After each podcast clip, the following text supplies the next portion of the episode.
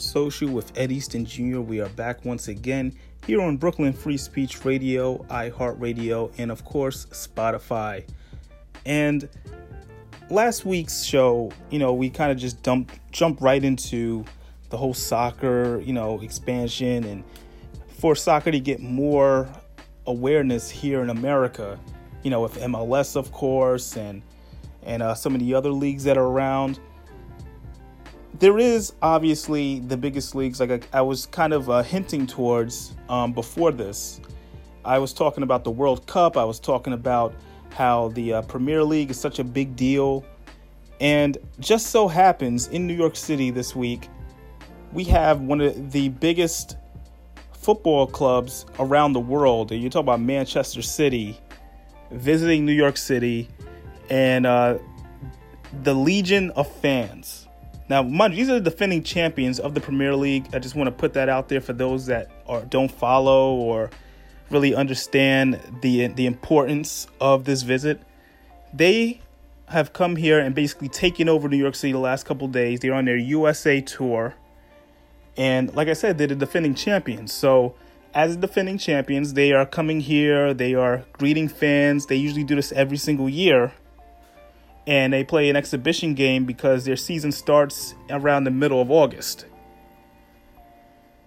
For their visit this time, they're actually going to be playing at MetLife Stadium.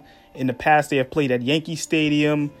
And uh, like I said, so many fans, they are closely associated with New York City Football Club. They share the same colors. It's a really big deal, and they've done so many great events around the city in about two or three days. Um, I actually just came from one. This one was at uh, Pier 17. They had a, a pop up with a bus, and inside the bus, there were highlights of past uh, championship games and different things going on with Manchester City.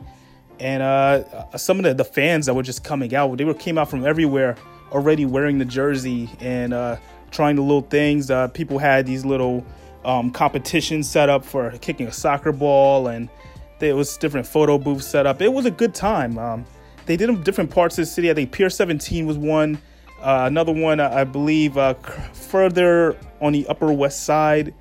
So uh, everyone who may not have been aware of the importance of Manchester City got an opportunity to to really learn more about it. I thought it was a really cool event, and some of the players are all around the city as well.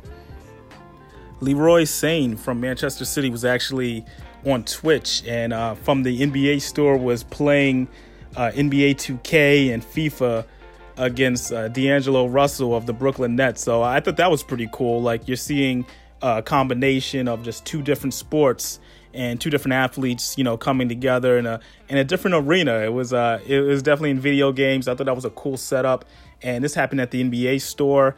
You had at a Yankee Stadium. There were some players coming by, uh, meeting the meeting the the Yankee players and and just talking. Uh, Aaron Boone was uh, wearing a Manchester jersey as they uh, showed up.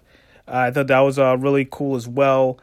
And uh, like I said, it was just the um, the atmosphere and uh, just learning more about the team. And I, I really appreciate when you get to see such a legendary club, um, Manchester City, come to New York and and really just you know they educate us because a lot of us may not follow Premier League that are not heavy soccer fans and not may not understand the importance and just how great this organization is and how great the league is. So uh, I always look forward to things like this, and this was a, a lot of fun. So um, if you didn't you know see any of that or if you missed out, uh, check my Instagram at Ed Easton Jr. my Twitter as well. I'm gonna post some stuff. So it was a pretty cool moment. So definitely hats off to them. And like I said, their game is against Liverpool, so going to be a lot of fans and it's going to be loud at MetLife Stadium. I just think that's a really cool situation. Now, because I want this episode to focus more on just the international aspect of sports and not just what we see in America, I also had to look at our. Uh, I actually had to take a, a closer look at our neighbors from the north, and that is Canada. And I wanted to know just not only the thoughts on what's going on with the Toronto Raptors and the big Kawhi Leonard deal, but just you know what is important out there. Is it still hockey? You know, could we all have our assumptions that hockey reigns supreme in Canada? And I, I don't want to be just one of those guys saying, oh, yeah, you know, Canada, they just care about the hockey. There's so many hockey teams in HL. That's pretty much it. There's also the CFL, you know, Canadian Football League. Uh, Johnny Manziel actually is signed down there, and he was recently traded. Um, so it's it's just a lot going on, as well as you know the baseball situation. We all know about the Toronto Blue Jays, the Montreal Expos were a team there until they moved to to become the Washington Nationals. For those that have been living under a rock for over ten years now, um, just you know the whole lifestyle that is uh, in Canada and how it's changed with the infusion of Drake. Because I used to just believe that the whole Drake hype was people that were associated with his music. It really isn't. Apparently, he has taken Toronto to another level, and the whole town, everything is the six. And um, I'm not going to go too deep into it myself. So I had to make sure I brought in a uh, a, a fellow sports journalist, Miss Lala Keshishian. She is uh, from Canada, from Toronto, Canada, and she covers a lot of what's going on with the Raptors as well as other sports teams that are down there. And she gave her full, full thoughts on the whole Kawhi Leonard deal as well as just uh, the atmosphere in Toronto with Drake and with the Raptors. And she has some surprising uh, uh, thoughts on DeMar DeRozan, who I believe was such a a huge part of the Raptors' resurgence. He's the all-time leading scorer. He, you know, he's just basically, in my opinion, got got the shaft a little bit. I thought the general manager of the Raptors took it a little too far. It was uh it was just it was just weird to me. It was just you give a guy a brand new contract, you basically tell him you're the franchise, we want to build around you, and then the opportunity to get a guy like Kawhi Leonard who who just gave up on his team, gave up on a, a very good franchise in San Antonio.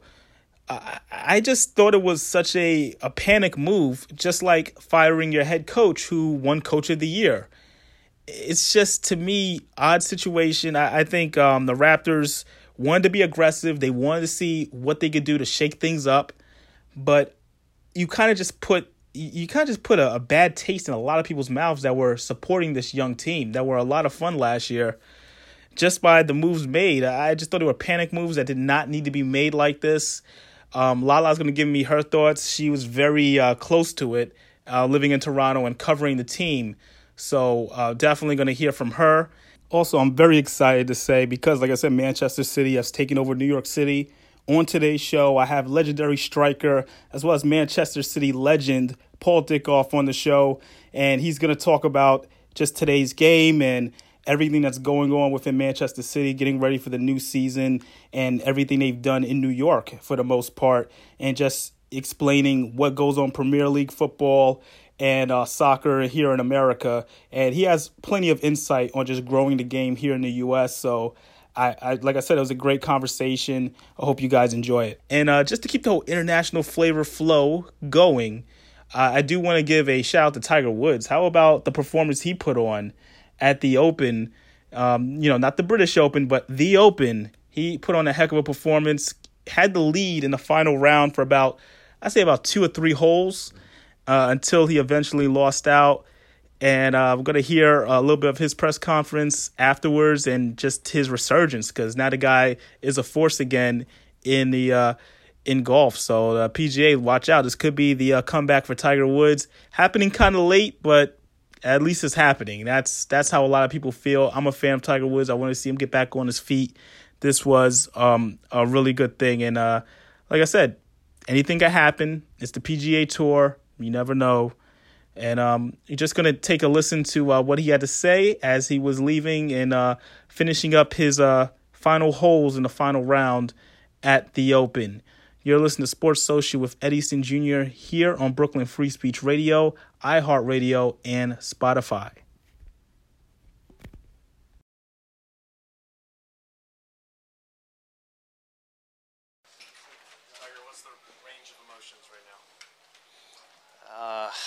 Ticked off at myself for sure. Uh, I had a chance starting that back nine to to do something, and I didn't do it. Uh, I thought today, starting at the day, I saw that Jason played a beautiful round early. Um, Brooksy played a, another solid round today, and I thought that uh, thought nine would be the number. You know, there's three guys at nine. I figured one of the three guys would shoot even par. Uh, I know it's tough out there, but I figured I needed to go get that number somehow. And uh, you know, next thing, lo and behold, I'm I'm tied for lead, and then I'm leading it. And uh, you know that, unfortunately, I hit uh, a bad three and off the tee there at, at 10. Grass grabbed grabbed my shaft again and hit it left, and I made a couple mistakes there on the green.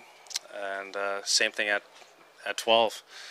Um, shaft, the grass grabbed the shaft. This time I turned it open and uh, made bogey there.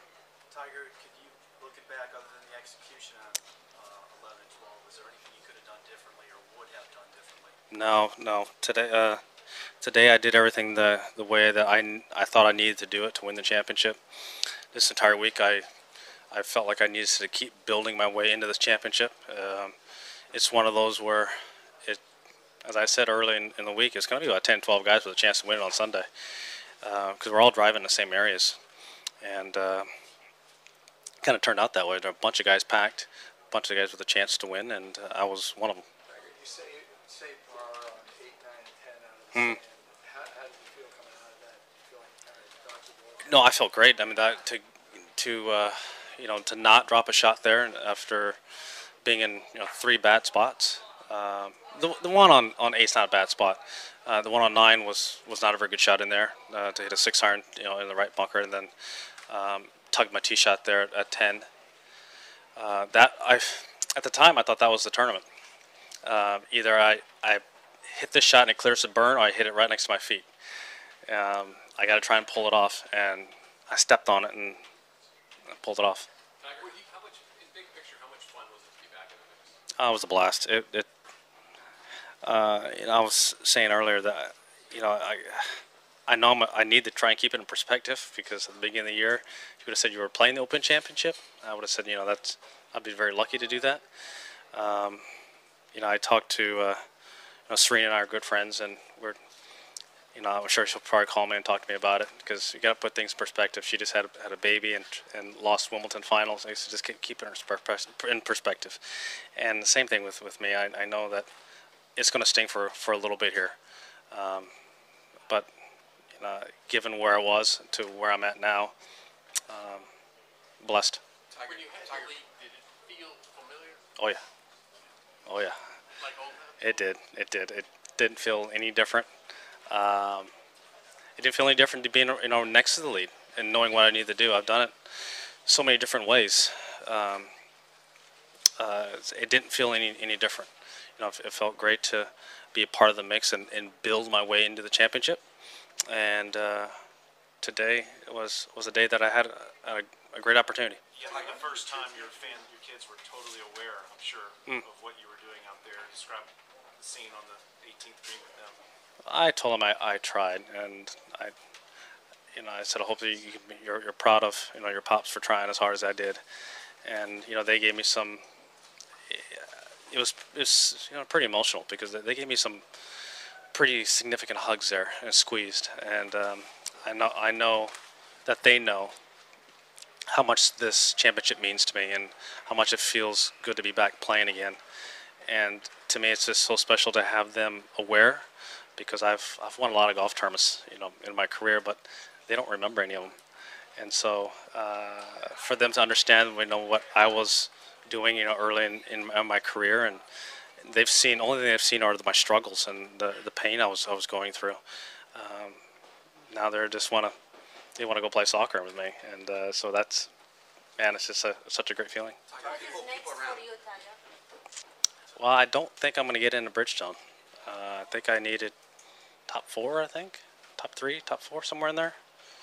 Um, I don't know, but if I'm in Bridgestone, I'm in Bridgestone. If I'm not, then I'll see you at Bellerive. Tiger, you've about how bright the galleries were this week. Unfortunately, there was an incident there on 18. Is that a case of that being a little too close to play, and did it affect your, your? Yeah, yeah, I've, I flinched, um, but I've had things like that happen a lot in my career. With you know, people are just try to time it, or either, either that or they are a little bit overserved. You know, they've tipped back a few, and it's late in the day. Um, unfortunately, that's that's part of you know what we have to deal with. You know, in today's game, uh, people are trying to yell out things to try and you know be on TV or be in social media or whatever it may be. Um, that was that was too close to to the game of play. Thanks, everyone. Thanks, everyone. Uh, Francesco played. Uh, he played really solidly today. I mean, he hit a couple off shots, but what won him, well, if, if he does win, uh, it was definitely a short game. I mean, he chipped it beautifully, and I, I know he made a couple putts here and there for pars, but to get it to where it's basically kick in from some of the spots he, he put himself, uh, that was impressive. Great touch. He, uh, you could see him actually, you know, try and hit a couple with cut spin, try to hit a couple with draw spin. You know, he, he was working the ball around the greens, and that was that was cool to see. Got it, guys. iHeartRadio now combines your favorite radio stations, plus your on demand music collection, all in one app. iHeartRadio All Access now allows you to take your music collection offline to listen anywhere without a connection or using data. From the My Music pivot, tap on a playlist you want to take offline. Toggle to offline. Indicators will fill in seconds, showing when your tracks and playlists are available offline. Radio plus unlimited music all in one app. Do you want to retire like a champ? Just like legendary basketball star Uncle Drew? Don't do it like that, Uncle Drew! You're already acing the game. You've got your dream ride. Don't be slamming my door. Sorry about that. You just did the nah, same. Gotta get the boys. Your dream vacation and your dream team. And now you can make your retirement just as legendary. I get buckets. Get the tips you need to get on track at aceyourretirement.org. Uh, thank you, thank you all for being uh, for being here. Um, uh, it's another big day for the Raptors. Uh, first of all, uh, I want to uh, not only apologize to DeMar DeRozan for um, maybe a, a, gap of miscommunication, but also to acknowledge him and what he's done here um, with, the, uh, with the Raptors for this city, uh, for this country. There's no, there's no measure uh, to, uh, to what this kid has done. And um, we appreciate him, and I promise you that we're going to celebrate him in the best possible way uh, that we can, uh, as long as I'm here. Um, it's, it's, it's one of the tough things in this business because um, we are um, we want to win, uh, and I have to do everything in this organization uh, to get us uh, to a championship level. Uh, but um, there's also the human side uh, of this business, and um, that's the that's the part I, I really struggle with the most, and that's that's what's most difficult. Uh, there's excitement, uh, but um, a lot of excitement, but there's, uh, there's also, um, I'm a loyal person. I know I'm a loyal person, and um, you build relationships in this business over the years, and you have relationships with players and people and uh, this this doesn't the human part doesn't doesn't make it uh, easy at all and um, but I understand sports, and sports is about winning, and uh, I have I I have a mandate to win, uh, and that's what I want to do is to win, uh, to win a championship, put Toronto Raptors uh, in a position to win. But uh, I I really do acknowledge there's no measurement for what uh, DeMar DeRozan has done for this organization, um, and also, Jakob uh, Poeltl, um, we drafted him, and there's a closeness to, um, to kids that you draft. Um, you have um, certain relationships, and um, those guys will be missed. And I do acknowledge everything that uh, they've done here. that being said, it's uh, on to another chapter with, with, uh, with the Raptors, and uh, we're excited to welcome uh, Kawhi Leonard and and Danny Green to our fold. Um, uh, hopefully, um, uh, on paper, we feel we have a team that uh, can compete in the East and maybe hopefully compete, um, hopefully to compete for a championship in this league. And that's that's all we um, that's that's why we play. That's why we play sports is to win uh, and to to compete for a championship. So um, we're, ex- we're really excited about this, uh, bringing a, a top five player in the NBA into our fold, and um, hopefully, um, hopefully this can elevate us uh, as much as we want. Thank you.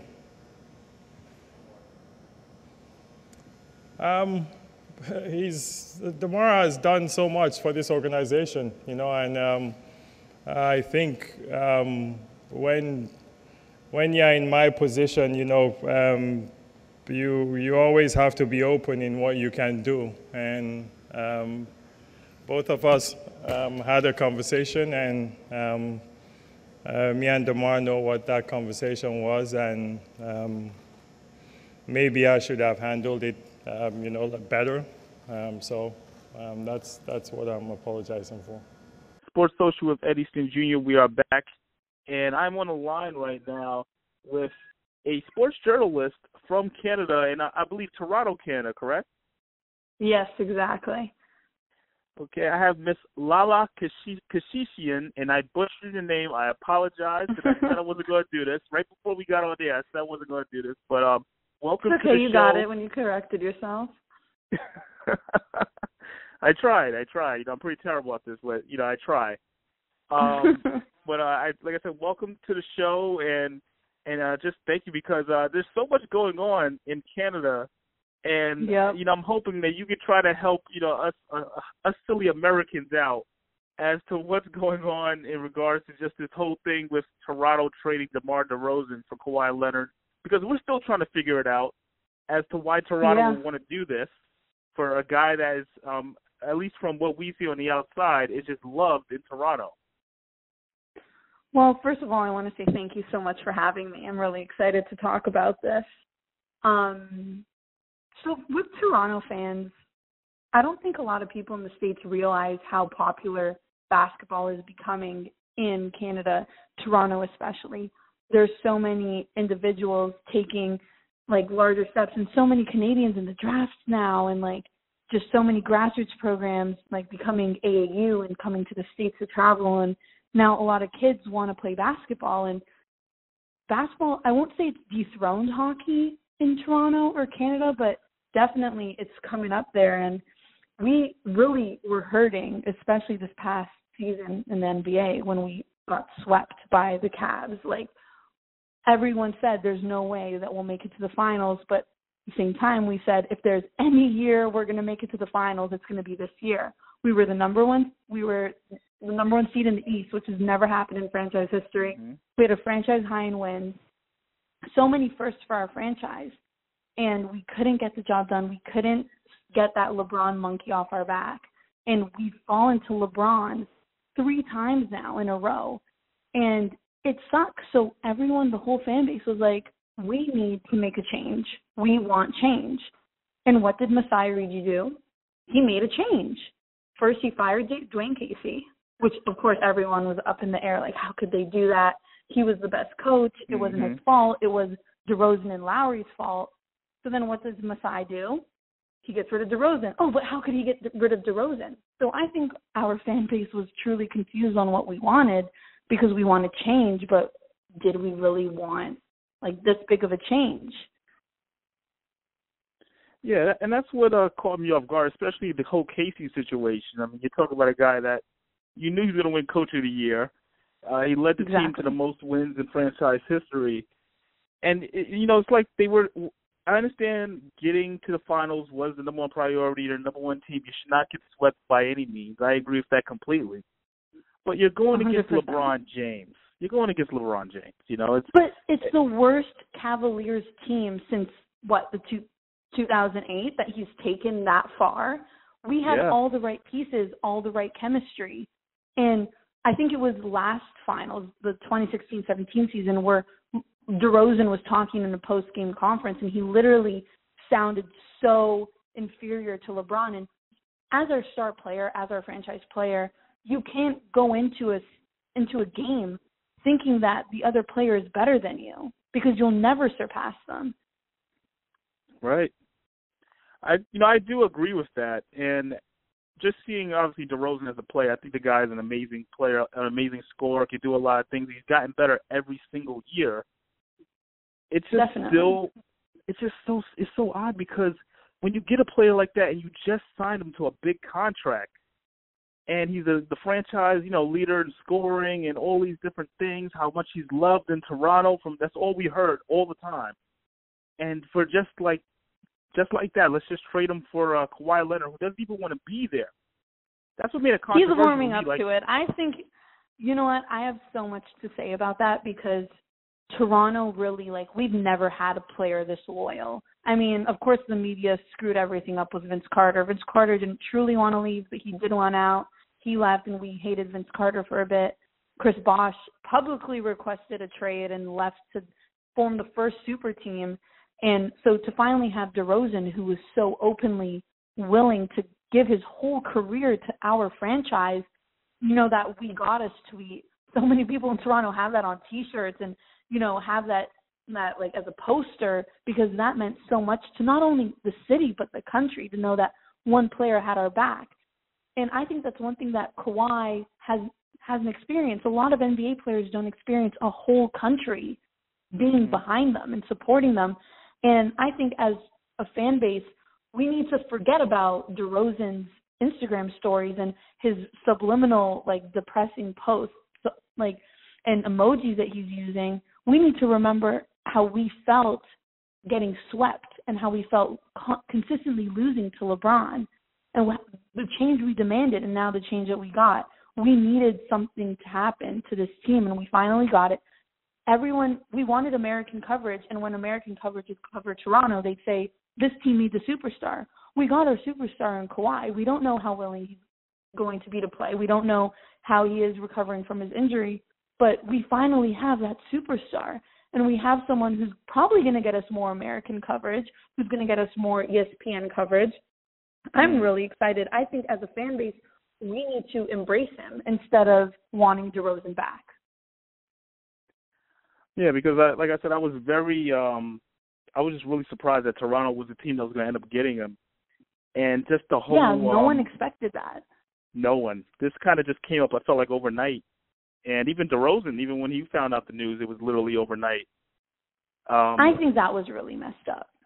Yeah, I get it. That like, really we can bad. we can have the loyalty versus um this like business argument for hours, but there's a way to go about it, and especially the most loyal player we've had, they should Mm-hmm. have talked about it with him because he, the way his posts were, we all think that he was, you know, they kind of stabbed in the in the back, and he wasn't as aware of this as we may have thought he was. Yeah, it's it's safe to say that the PR for the Toronto Raptors is going to need a lot more work.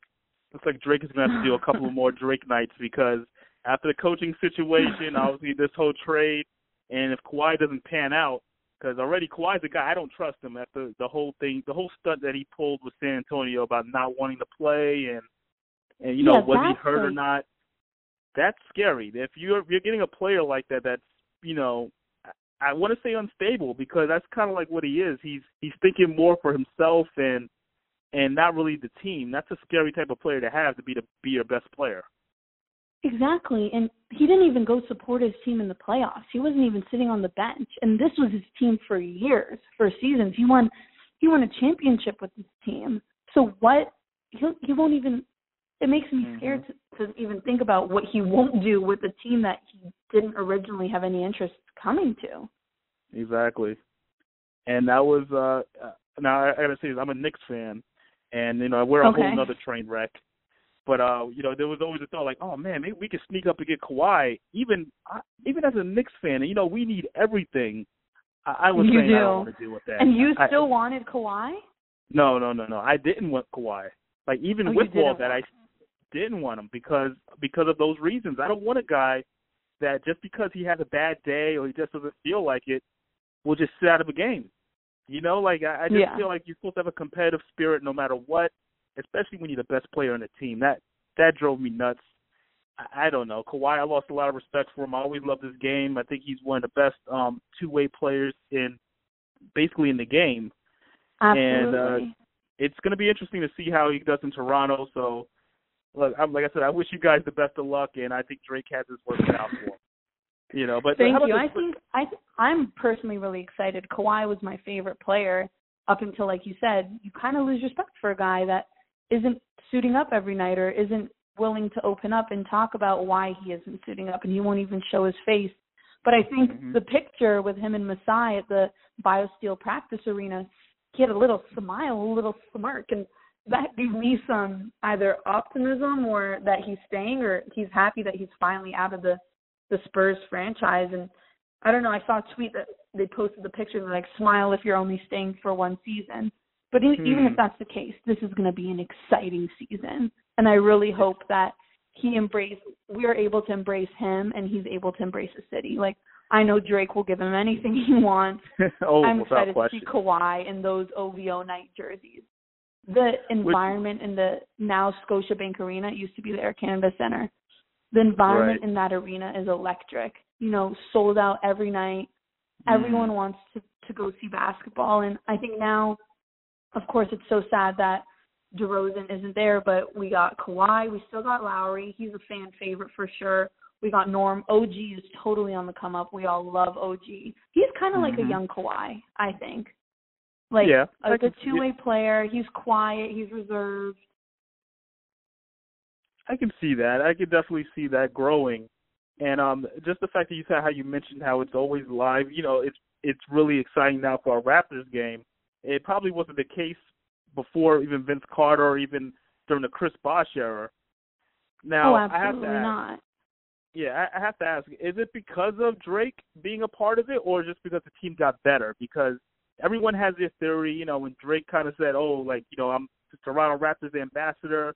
Does he really have that much of a presence in, in uh Toronto? He really does.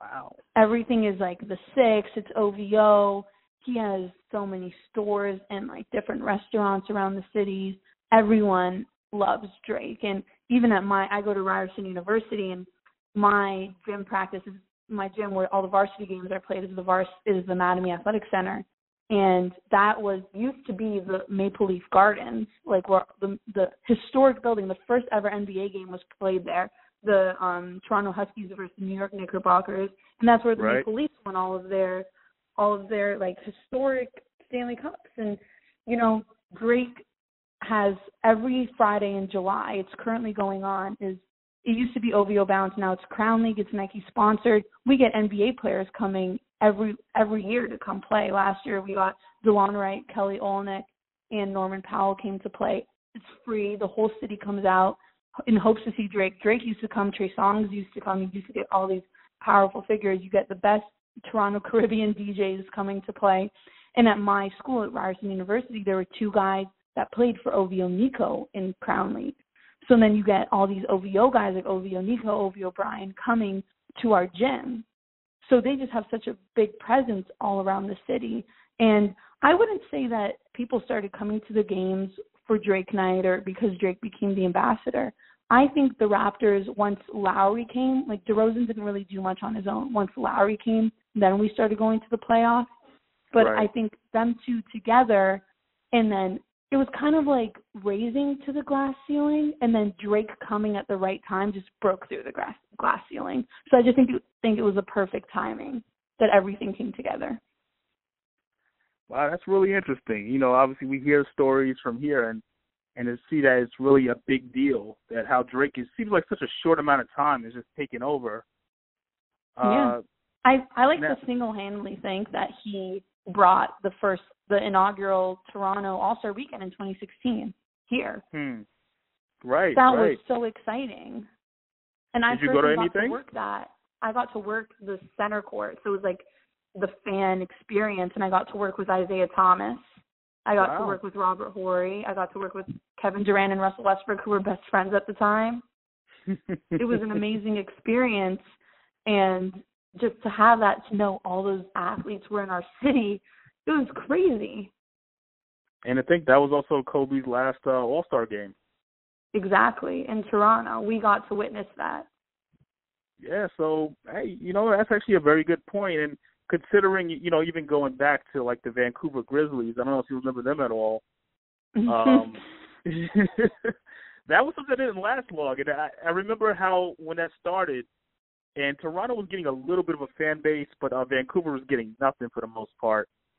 And Nothing. they were, You know, I've been doing some research on it, and I can't figure out why Toronto was so much more successful than the Grizzlies.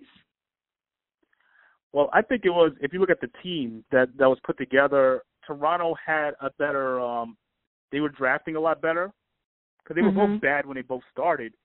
But uh Vancouver, you know, they had Shareef Abdur-Rahim He was like their main player for a long time. Yeah. Uh, they had Bryant Big Country Reeves, and that was always a team that you know they just never seemed like like when you went to when a team went to Vancouver, it was kind of like okay, it's a, it's just a nice trip. There was no fear in going to Vancouver because no one was showing up to the game. Exactly.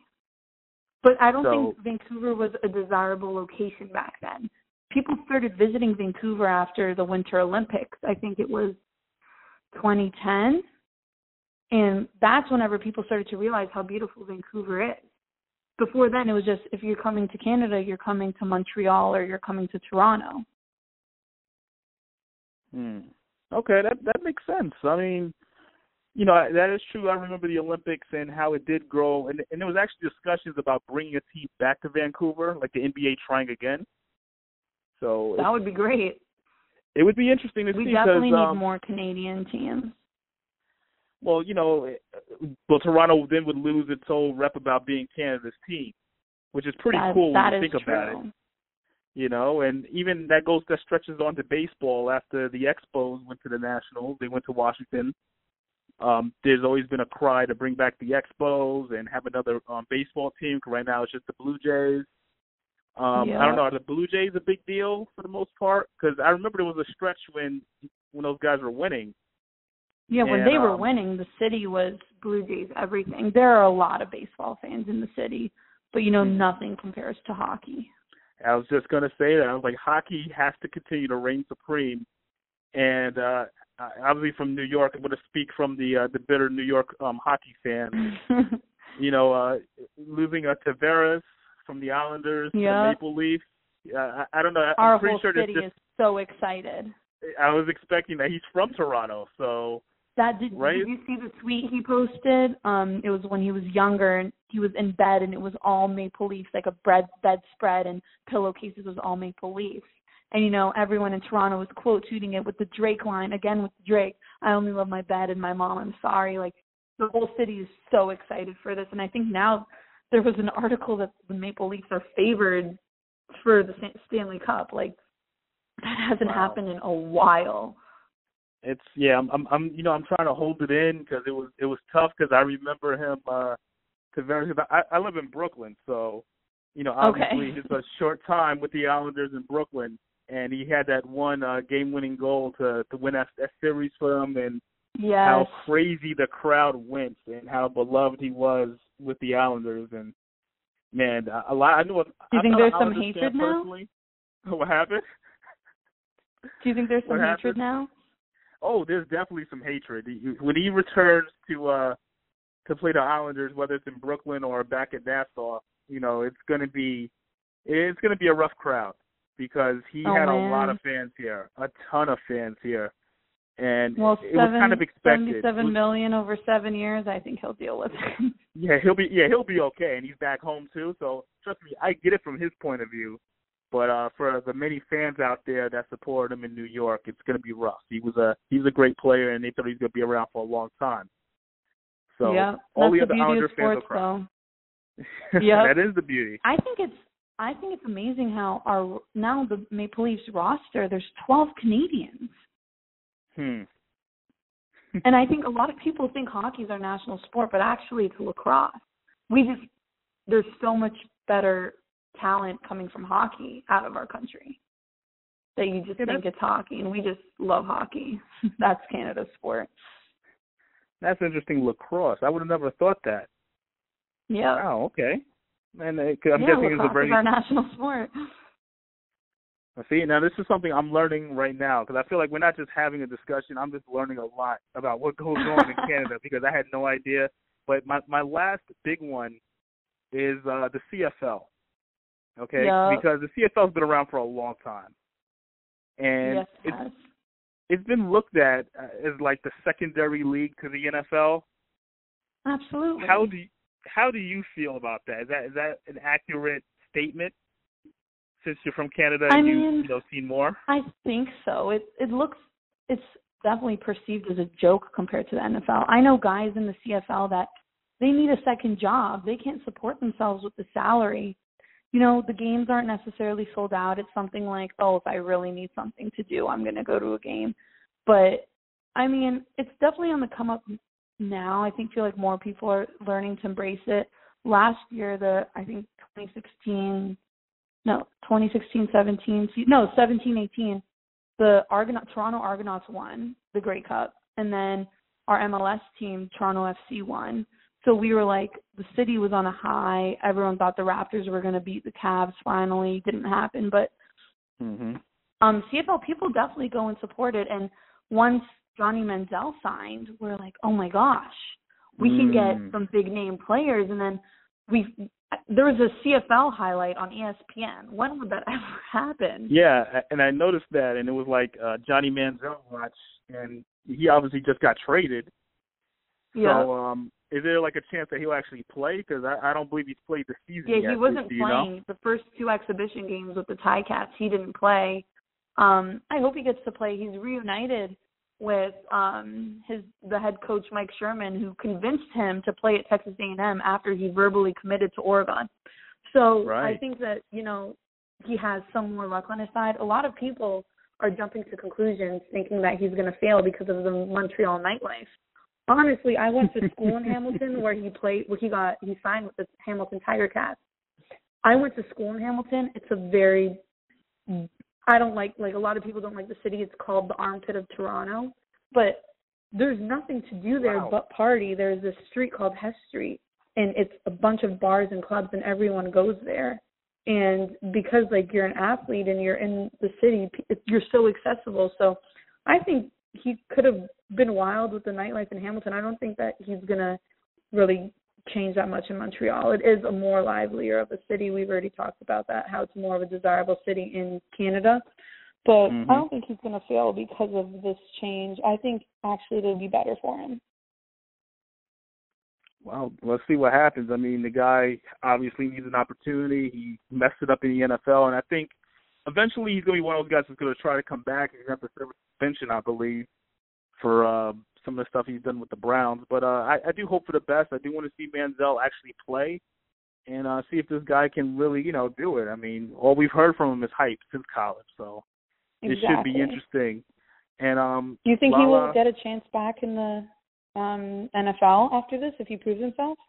Oh yeah, they, I just feel like the NFL takes everyone back. They took Michael Vick back. They've taken That's uh, true. They took Ricky Williams back. You know, it, it's, it's just a it's just a matter of time. I just feel like different guys they just they want they want the drama. The NFL always acts like, oh, we just want to be a safe league. We're trying to be this. Everything about the NFL is being sold on drama nowadays, so they they enjoy it. You know, they just can't say Absolutely. they enjoy it. That's just that's what sells. You know, that's what sells. Yeah. But um, but Lala, thank you very much for um you Thank chiming in and you. just Thank you for having me. teaching. Yeah, you taught us everything about Canada right now in terms of Canada sports that we may not have known. And um, if you don't mind, just to share, just to share the publication you write for, your Twitter, so people can get in contact with you. I write for ATB News. It's at the Buzzer News. It's a Toronto media-based basketball blog, and my handle is at Lala Kesho, L A L A K E S H O. Please follow me. Hit me up with any article, topics, or anything you want to talk about. I love talking basketball specifically. I'll, I love to educate you guys on Canadian sports. Last fun fact before we go: we do Mhm. in Canada have an equivalent of March Madness. We have our equivalent for university sports in March. What's that? It's called Final Eight. No one knew about it. I was talking to Taylor Rooks, who does Sportsnet in New York. She had no idea that it happened, but we do. Fun fact. okay. All right. So I gotta Yeah. keep, you got to keep that in mind. It's called Final Eight. You said. Yeah. Okay. Keep that in mind. Lala, thank you very much. Like I said, make sure you follow her on Twitter. And until next time, let's hope those Raptors uh, finally find a way to get past the uh, the conference finals. Yes, Kawhi, we believe in you. Thank you so much for having me. no problem. Take care. Bye. Hey, Dad. Yeah. You remember that ball game we went to a couple years ago? Sure. And how you didn't have enough cash for two hot dogs, so you walked with me on your shoulders until we found an ATM? And then when we got back to our seats, we never saw the hot dog guy again. Well, I don't remember all that. Yeah, that was an awesome game. You never know which moments will be the ones they'll remember forever, so take time to be a dad today. Learn more at 1 877 4DAD 411 or visit fatherhood.gov. Brought to you by the U.S. Department of Health and Human Services and the Ad Council. Hi, Ed. How are you? Hey, how's it going? I'm fantastic. How are you? Doing very well, doing very well. I appreciate you taking the time to uh, speak with us about tonight's game. No, not a problem at all. Thanks for having me on. Oh, definitely. And um, I just want to start off and uh, just ask, uh, what are your thoughts on just being in New York City and uh, everything that's been going on in regards to uh, Manchester City?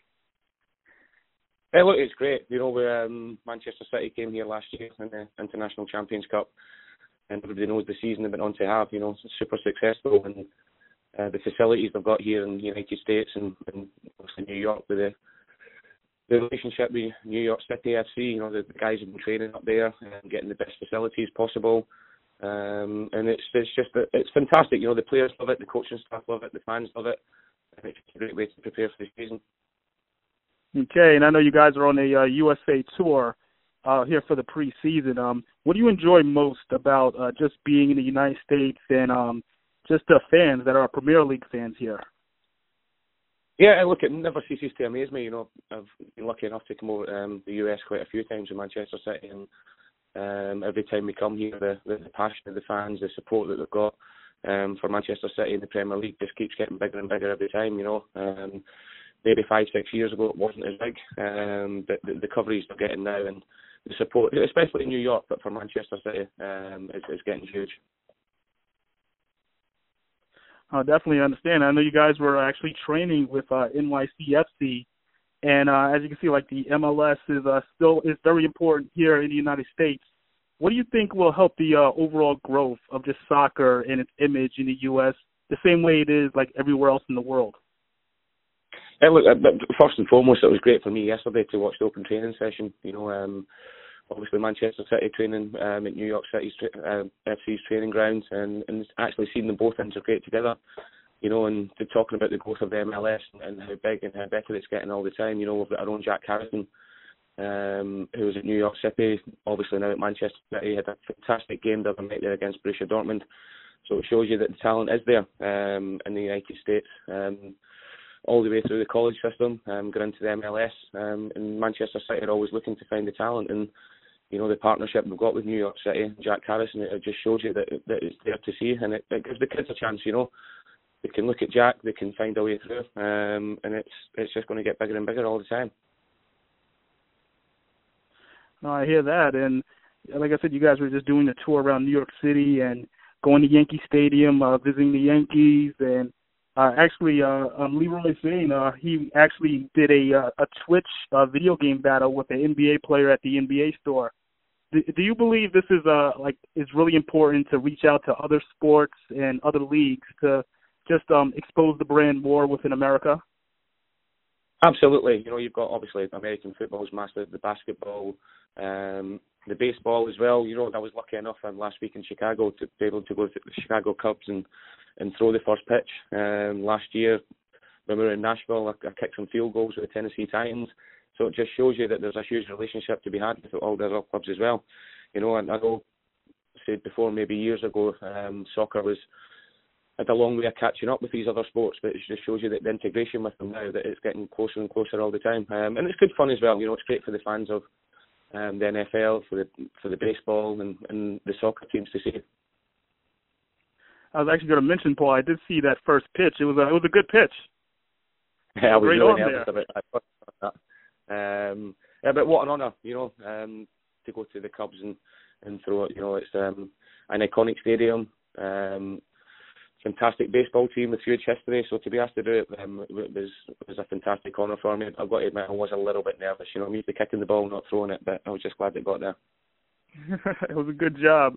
And uh, I do want to ask, uh, just obviously for tonight's game, what style of play should uh, fans expect from both Manchester City and uh, Liverpool?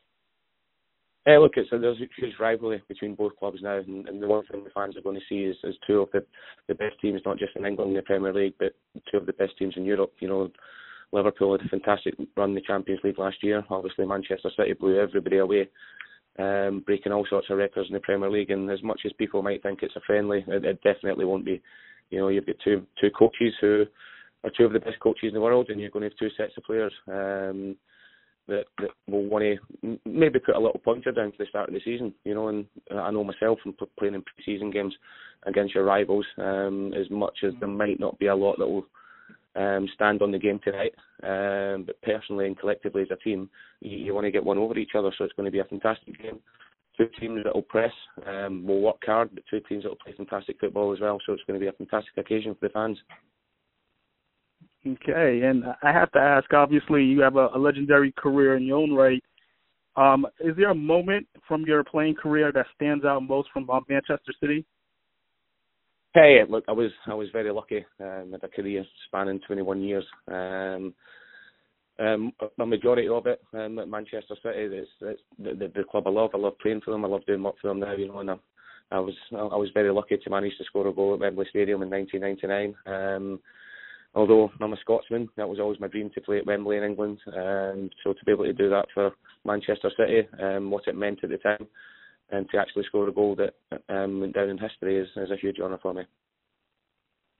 Okay, and uh, just to piggyback off that, is there a player in today's era that reminds you of yourself from your playing days?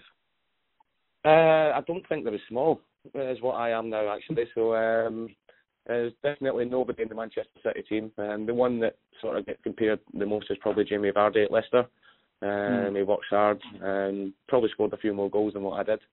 But at the same time, he's, he's probably the, the, the comparison that gets made the most for me. Okay, and um, Paul, my last question is: I have to ask, obviously, Manchester City defending champions, heading into the new season, is are there any uh any hopes or anything that uh that will be done differently to help defend the crown? Hey, look, uh, the one thing and the biggest thing that impressed me about about the team last year, you know, yes, we're talking about them breaking all sorts of records, but it's the age of the squad. You know, a lot of the players, um, if you look through the spine of the team, goalkeeper Ederson's 24, you've got John Stones, um, Laporte, Leroy Sané, who I spoke about already, Gabriel Jesus, Raheem Sterling, Bernardo Silva, you know, they're all 24 and under. Um, so this team is only going to get better, and you think that one of the best players, not just in the Premier League in Manchester City, one of the best players in the world, Kevin De Bruyne, is still only 26, 27. So they're going to grow as a team, and they're going to get they're going to get better. It's going to be difficult because um, it's hard to win back-to-back Premier League titles. You know, no team's done that in the last 10 years. But this team, the, the biggest thing that impresses me about them is they always strive to be better. You know, they, they push each other all the time. They've got the best coach in the world that's pushing them all the time um, and it's going to be pretty scary for everybody else. Well, tonight should be an electric atmosphere at MetLife Stadium. Once again, Manchester City versus Liverpool. Paul, thank you so much for uh, sharing no, some time and letting us know. Thank you, Ed. Okay, thank you, man. Take care. Here's you too. I want to take the time to thank everyone, as always, for tuning in, as well as my guest, Lala Keshishian. Um, we had a little joke. I said her last name. I was afraid not to butcher it. She says I didn't butcher it. I, it's it's a great last name, and uh, she does a great job in Canada covering Toronto sports, uh, especially with the Raptors. As you heard, how passionate she was about the trade, Kawhi Leonard being here now, and DeMar DeRozan. We'll see what happens. I'm I don't have the best of hopes there. Obviously, being a Knicks fan, being biased, but we'll see what happens in Toronto it was just an absolute honor to speak with an all-time great in Paul Dickov for calling into the show. Um, just obviously everything he's done in Premier League football uh, for Manchester City and how he's still so involved with the team and uh, just the the expansion and how these guys are are doing the different things here in the USA for the tour. Uh, as well as just preparing for another long stretch, another long season to defend their title. So I really appreciate it. It was a, a different feel for the show and uh, this is the type of stuff that I, I, want everyone to appreciate because we don't get these type of things that happen. You have legendary players from uh, legendary organizations sharing their time and sharing their knowledge with the fan base. But uh, once again, thank you. Follow me on Twitter and Instagram at Ed Easton Jr. Until next time, you've been listening to Sports Social with Ed Easton Jr. here on Brooklyn Free Speech Radio, iHeartRadio, and Spotify.